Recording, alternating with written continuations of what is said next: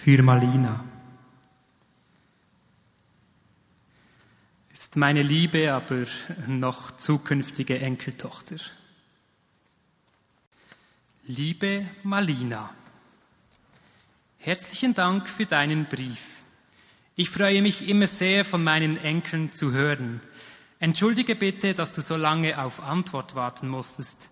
Nein, deine, deine Fragen sind weder unangebracht noch frech, aber sie fordern mich heraus. Als ich in deinem Alter war, keine Angst, es war nicht alles besser, diskutierten wir in der Schule häufig über den Zweiten Weltkrieg. Wir fragten uns, wie dieser Völkermord möglich war. Wie kam es, dass so viele Menschen tatenlos zusahen?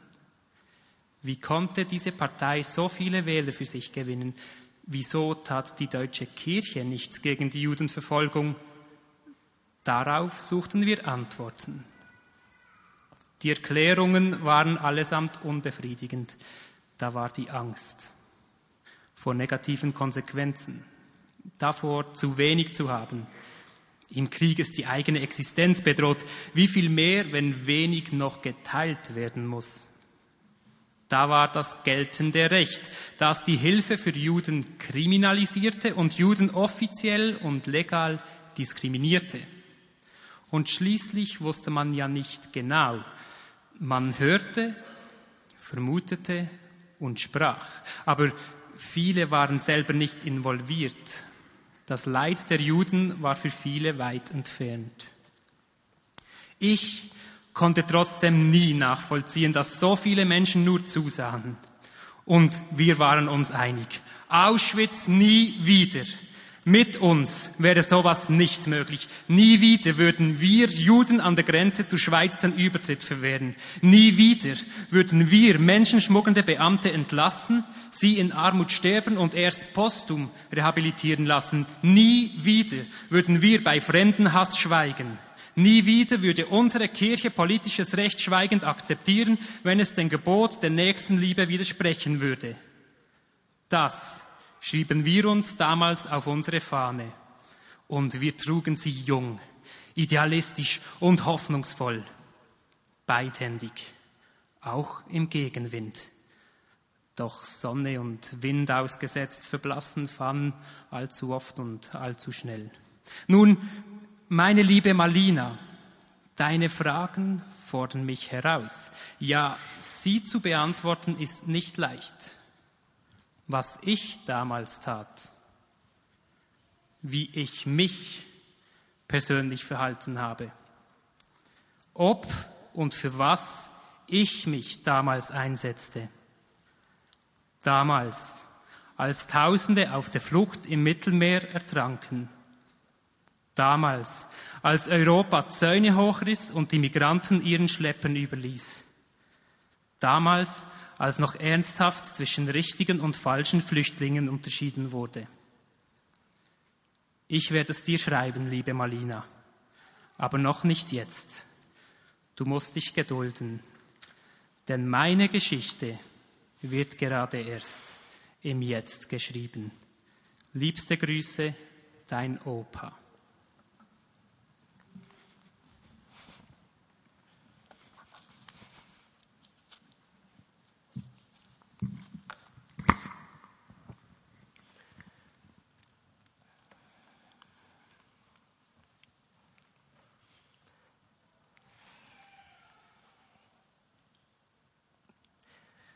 In den vergangenen zehn Tagen bin ich immer wieder in Tränen ausgebrochen, wenn ich meine Wohnung verlassen habe.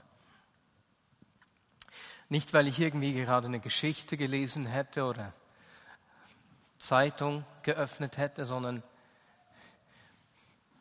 weil ich wie diese Zuwendung Gottes zu den Menschen an den Grenzen der europäischen Länder gespürt habe. Und dieses Flüchtlingsdrama macht mich richtig betroffen. Die Zeitungen sprechen davon, dass es eine Flüchtlingskrise ist, wie man sie seit 70, 80 Jahren nicht mehr erlebt hat hier in Europa. Von einem epochalen Drama wird gesprochen. Wir wissen, dass weltweit 60 Millionen Menschen auf der Flucht sind, weitaus die meisten davon in ihren eigenen Ländern vertrieben nach wie vor. Nehmen wir beispielsweise Syrien. Von den 20 Millionen Syrern, die vor dem Krieg in Syrien lebten, sind 12 Millionen auf der Flucht. 8 Millionen davon, 8 Millionen davon in Syrien selbst. 4 Millionen ins Ausland geflohen. Nicht aber nach Europa, sondern diese vier Millionen ähm, sind zumeist in den umliegenden Ländern Türkei, Libanon und in Jordanien.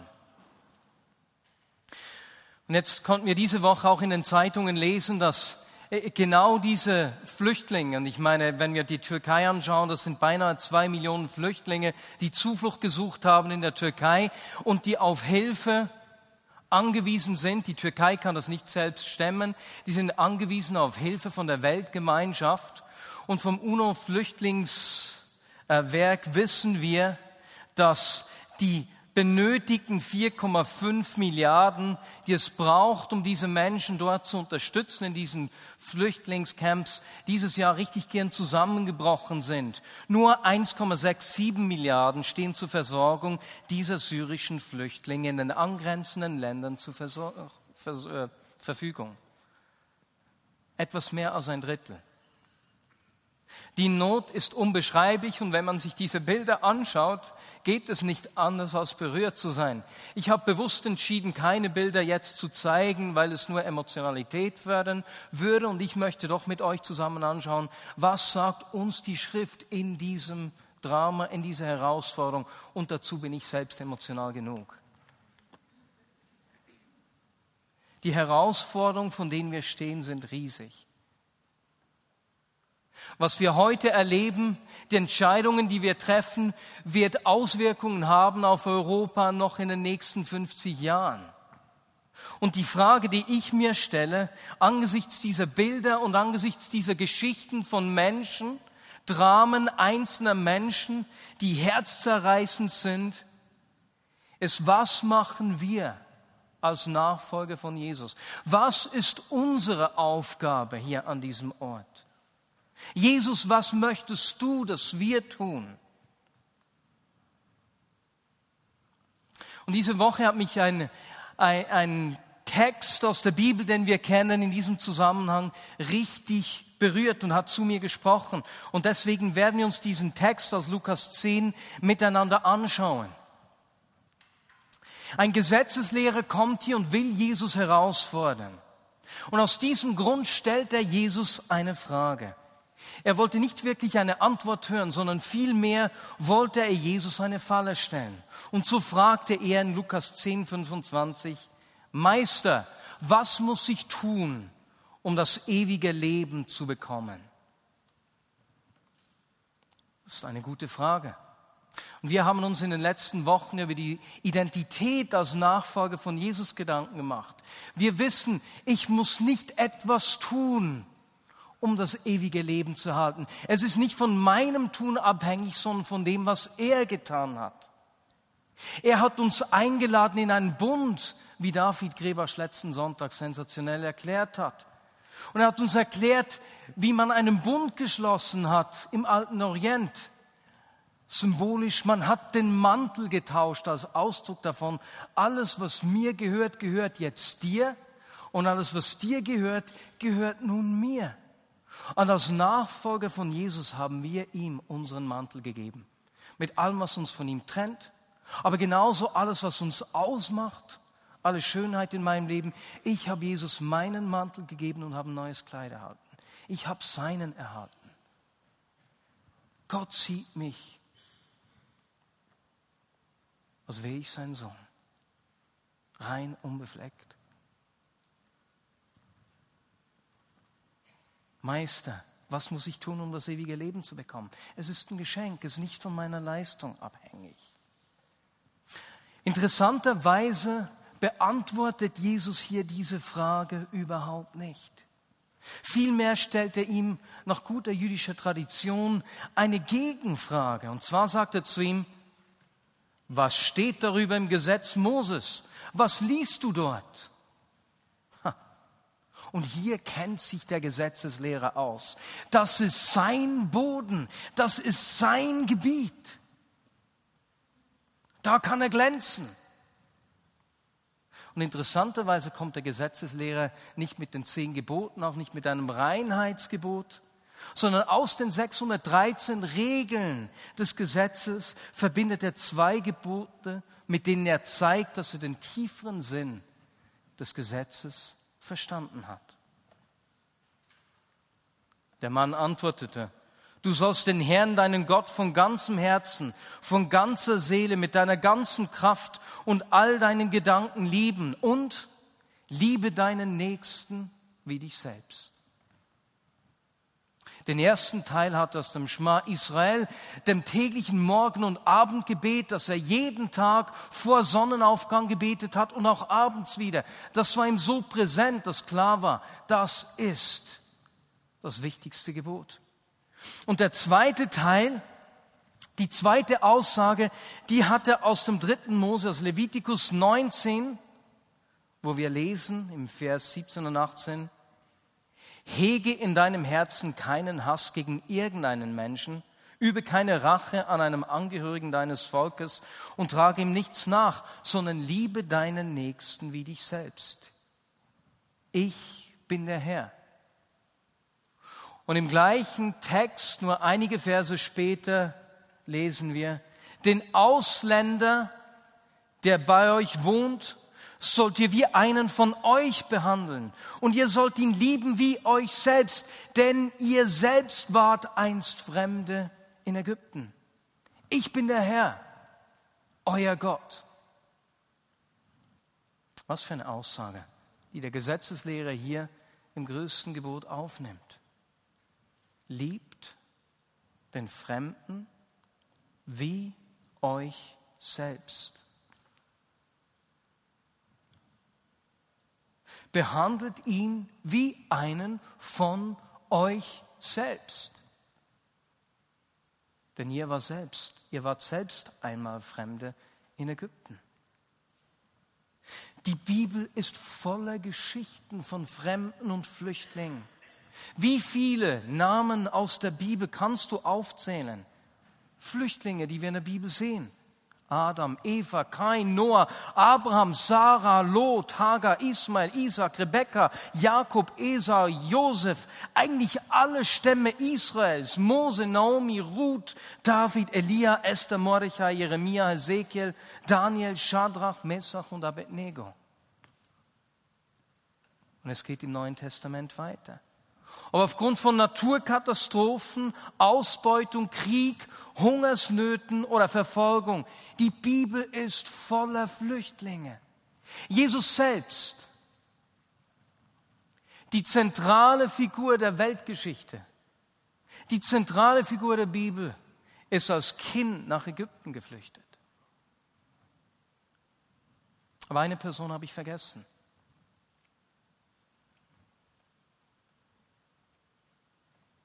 Mich selbst. Gemäß dem Epheserbrief war ich, waren wir Flüchtlinge, Fremde im Hinblick auf Gottes Verheißungen, getrennt, fern von ihm und ausgeschlossen, bis Jesus uns aufgenommen hat. Und das hat ihn richtig viel gekostet. Nun gehöre ich zu ihm. Und er hat mir nicht nur Asyl gewährt, nein, wie wir im Philipper 3,20 lesen, hat er uns das Bürgerrecht des Himmels gegeben. Ich habe eine neue Heimat. Liebe deinen Nächsten wie dich selbst. Behandelt den Ausländer, der bei euch wohnt, wie einen von euch. Liebt ihn wie euch selbst, denn ihr selbst wart einmal Fremde. Der Gesetzeslehrer hätte hier an diesem Ort keine bessere Antwort geben können. Und Jesus lobt ihn deswegen. Richtig, du hast gut geantwortet, sagt er im Vers 28. Und ich kann mir vorstellen, dass dieser Mann auf der einen Seite etwas geschmeichelt war, gleichzeitig aber auch enttäuscht und verärgert war. Denn eigentlich wollte er Jesus ja eine Falle stellen. Aber Jesus ist noch nicht fertig. Er hängt einen Satz an, der den Gesetzeslehrer richtig herausfordert. Super Antwort. Nun tu das und du wirst leben.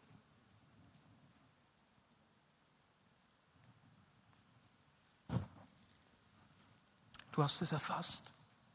Du hast es verstanden. Nun lebe es auch. Der Gesetzeslehrer, der eigentlich Jesus herausfordern wurde, findet sich plötzlich selbst mit dem Rücken zur Wand. Nun ist er herausgefordert. Und deswegen lesen wir im Vers 29, der Mann wollte sich rechtfertigen. Deshalb fragt er Jesus, und wer ist mein Nächster?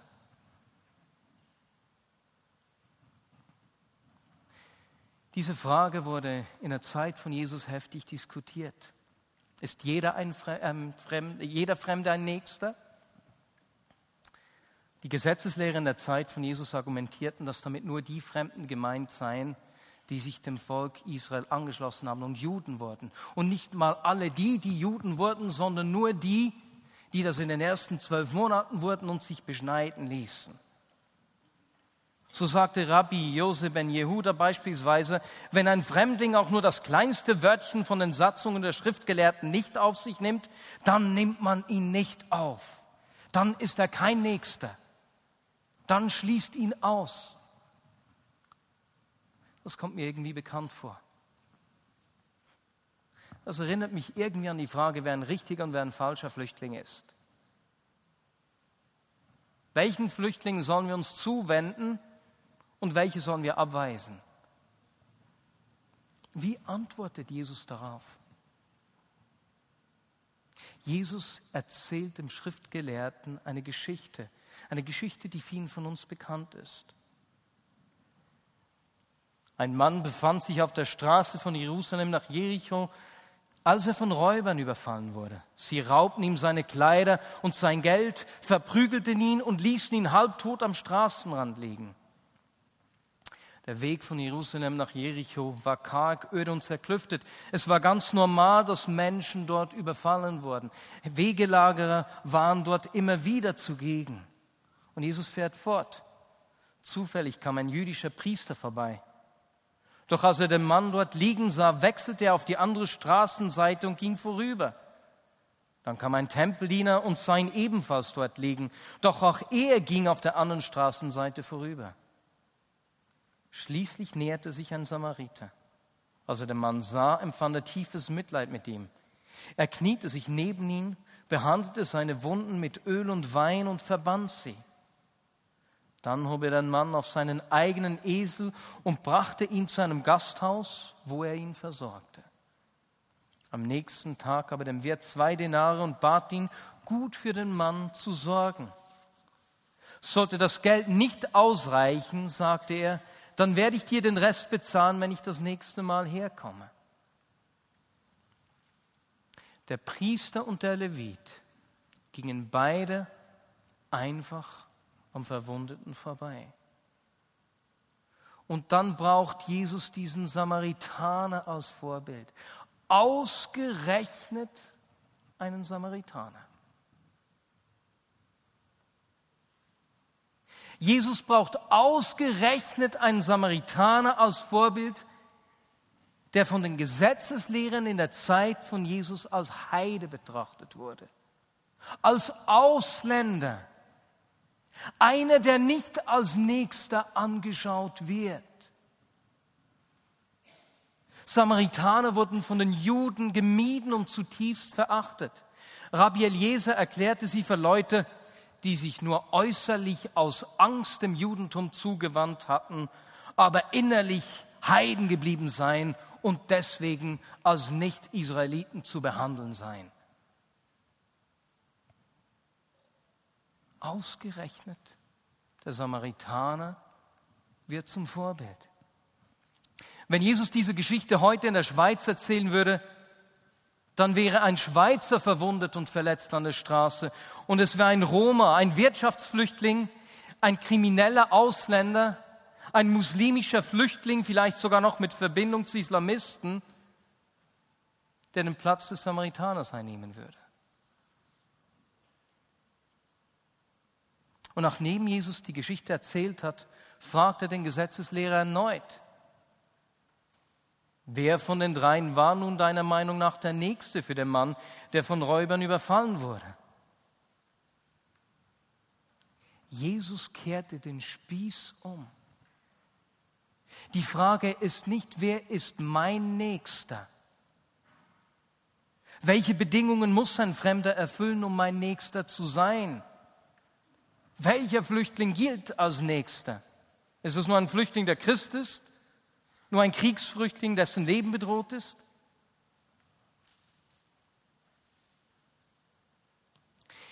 In dem Jesus eine Geschichte erzählt, in dem der ausgeschlossene Fremde selbst sich als der Nächste zeigt, bringt Jesus auf den Punkt. Die Antwort auf die Frage, wer der Nächste ist, liegt nicht im Gegenüber, sondern sie liegt in dir.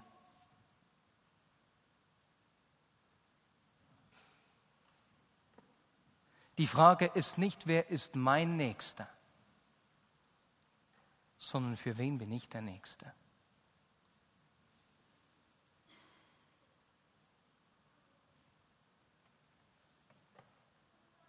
Wende ich mich der Person in Not zu, sogar wenn es der verachtete Samaritaner ist. Der islamistische Flüchtling mit seinem Kind im Arm, der nichts mehr zu essen hat.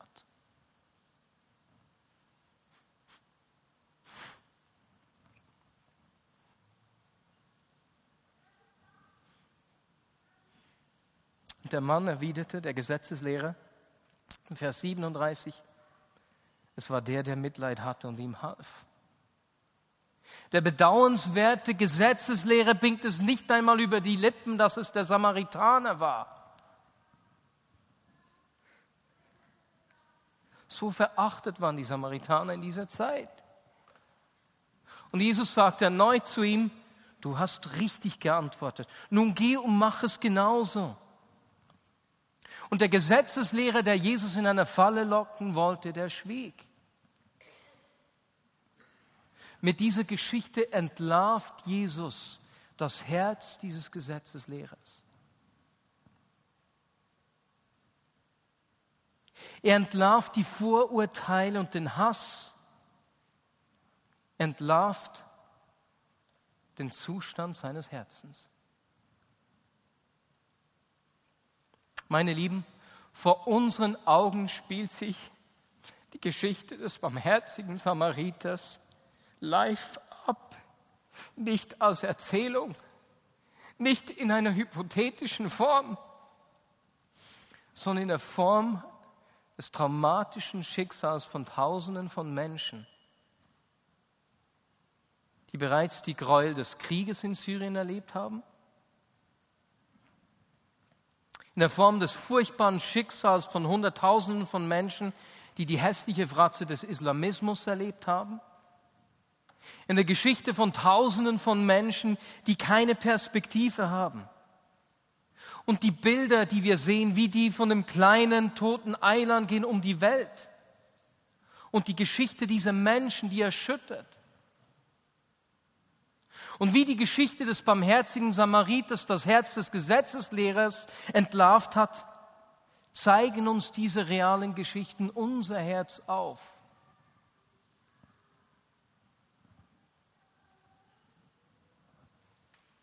Werden wir aufstehen und uns diesen Menschen zuwenden, wie es der Samaritaner gemacht hat? Oder wechseln wir die Straßenseite und gehen an ihnen vorbei wie der Priester und der Levit. Die Frage ist nicht, ob diese Menschen meine Nächsten sind. Die Frage ist, ob ich mich als Nächster zeige. Und in Matthäus 25 spitzt Jesus diese Aussage nochmals zu. Kurz vor seinem Tod spricht er mit, de, mit seinen Jüngern über den Tag, an dem er wiederkommen und die Menschheit richten wird. Und er erzählt ihnen, wer sagt, hey, zu den einen sagt er, ihr habt mir zu essen gegeben, als ich hungrig war. Ihr habt mir zu trinken gegeben, als ich durstig war. Ich war ein Fremder, ein Ausländer, ein Flüchtling und ihr habt mich in euer Haus eingeladen. Und erzählt, wie sie ihn dann fragen werden, ja, aber wann haben wir dir zu essen gegeben? Wann haben wir dir zu trinken gegeben? Wann haben wir dich eingeladen? Ich versichere euch, sagt Jesus zu ihnen, was ihr einem meiner geringsten Brüder getan habt, das habt ihr mir getan. Ach Jesus, dieser Flüchtling, den ich aufgenommen habe, das warst du. Dieses Kind, dem ich zu essen gegeben habe, das warst auch du. Jesus begegnet mir in jedem einzelnen Menschen in Not, dem ich mich zuwende, dem ich mich, dem gegenüber ich mich als Nächster zeige. Jesus begegnet mir in jedem Fremden, jedem Ausländer, jedem Flüchtling, den ich aufnehme. Weißt du was? Jesus ist auf dem Weg nach Europa in tausendfacher Ausführung.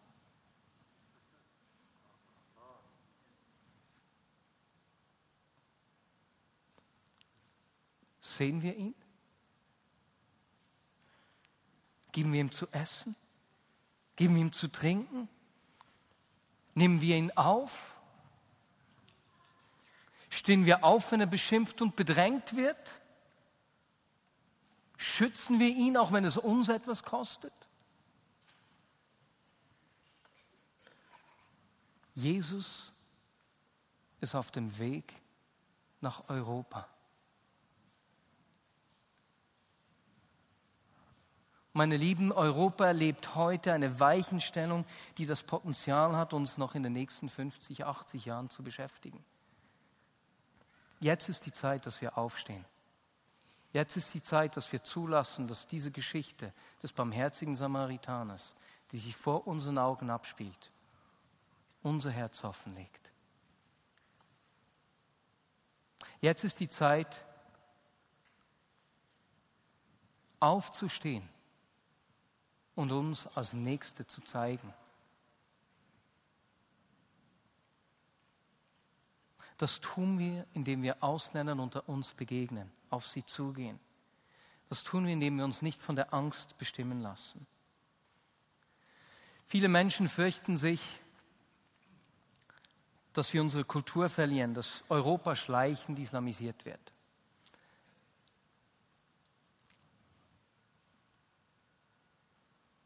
Aber ich möchte euch etwas vor Augen führen.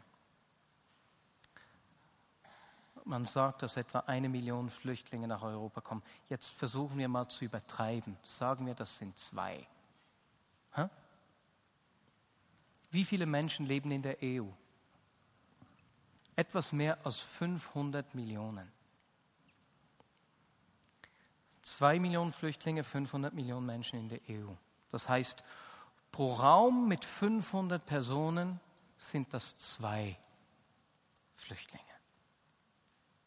Das heißt, hier bei uns in den Raum, sagen wir, wir sind etwa 250, wäre das eine Person, die kommt. Und die Person wird unsere Kultur. Sind wir nicht stark genug? Haben wir nicht Überzeugung? Leben wir die nicht? Absolut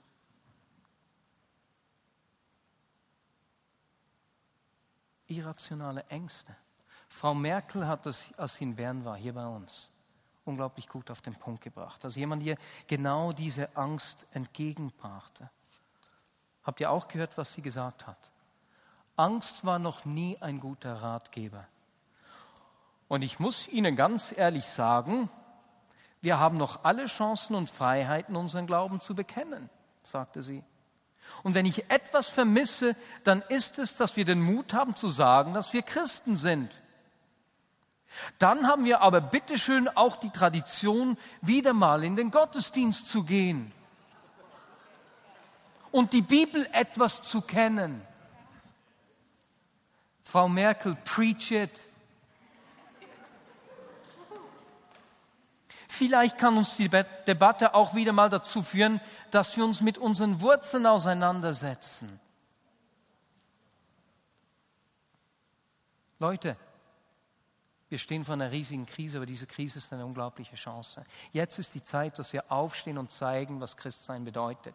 Jetzt ist die Zeit, in der wir aufstehen müssen und zeigen, dass Gott sich den Menschen zuwendet. Und weißt du, was die Menschen in der Schweiz erleben werden? Wenn Gott sich diesen Muslimen zuwendet, dann könnte es sein, dass er sich auch mir zuwendet. Und diese Flüchtlinge werden zu einem Beispiel für uns alle hier in der Schweiz. Lasst uns aufstehen. Lasst uns als Nächste leben. Und ich bin überzeugt, wir Schweizer müssten viel mehr Menschen aufnehmen, als wir heute dazu bereit sind. 80.000, 100.000.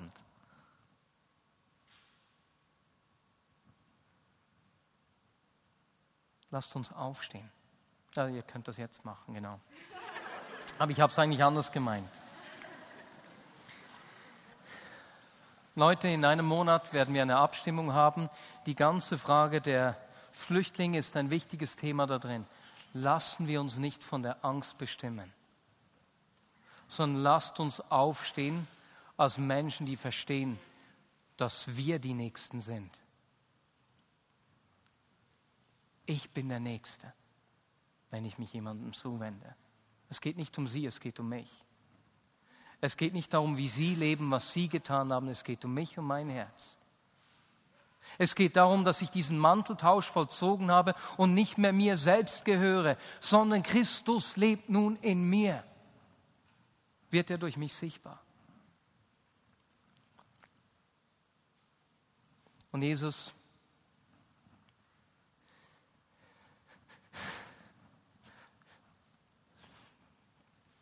Seit mehr als einer Woche beschäftigt mich das unglaublich. Ich kann oft an kaum mehr was anderes denken, weil ich spüre, deine Hand ist auf uns. Es ist eine Zeit, in der du dich zeigen willst. Und Jesus, was ich mit Worten kaum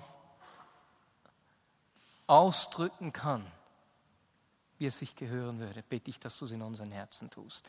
Jesus, so wie dieser Gesetzeslehrer überführt wurde, wie sein Herz offen lag, zeig du uns, wo unser Herz ist und hilf uns dabei zu verstehen, dass es nicht um die Frage geht, was, was ein anderer tut oder getan hat. Dass nicht eine Frage ist, wer ein richtiger oder ein falscher Flüchtling ist, sondern die Frage, ob ich mich als der Nächste zeige.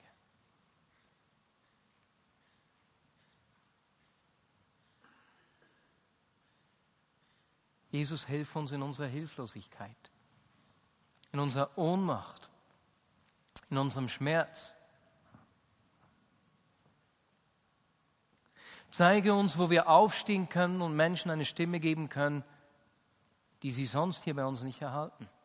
Zeige uns, wie wir gerade all den Menschen auch helfen können, die in den umliegenden Ländern von Syrien und Irak sind und die jetzt zu 100.000 Millionen zu wenig zu essen haben. Jesus, das ist eine humanitäre Katastrophe, die so nicht sein kann. Benötigt werden drei Milliarden und wir Schweizer geben sieben Millionen. Ein Franken pro Person. Jesus, vergibe uns und sprich du zu uns. Begegne uns.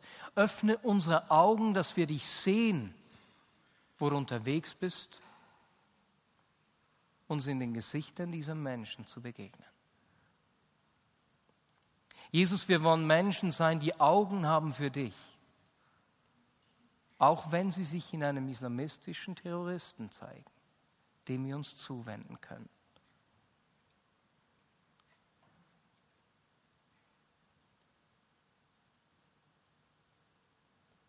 Erbarme dich unser und lass uns zu Menschen werden, die deine Versöhnung, deine Versöhnungsbotschaft nicht nur mit Worten weitergeben sondern all diesen Hunderttausenden von Flüchtlingen ganz konkret und praktisch. Amen. Ich habe heute Morgen von meinem Vater gehört, dass die Vignette Speyer 100 Flüchtlinge aufgenommen hat bei ihnen in den Räumlichkeiten, dass die Vignette München ihre Räumlichkeiten für 50 Familien zur Verfügung stellt. Und es ist so ermutigend zu sehen, dass wir als Familie unterwegs sind uns als Nächste zu zeigen. Das wollen wir auch als Vignette Bern. Amen.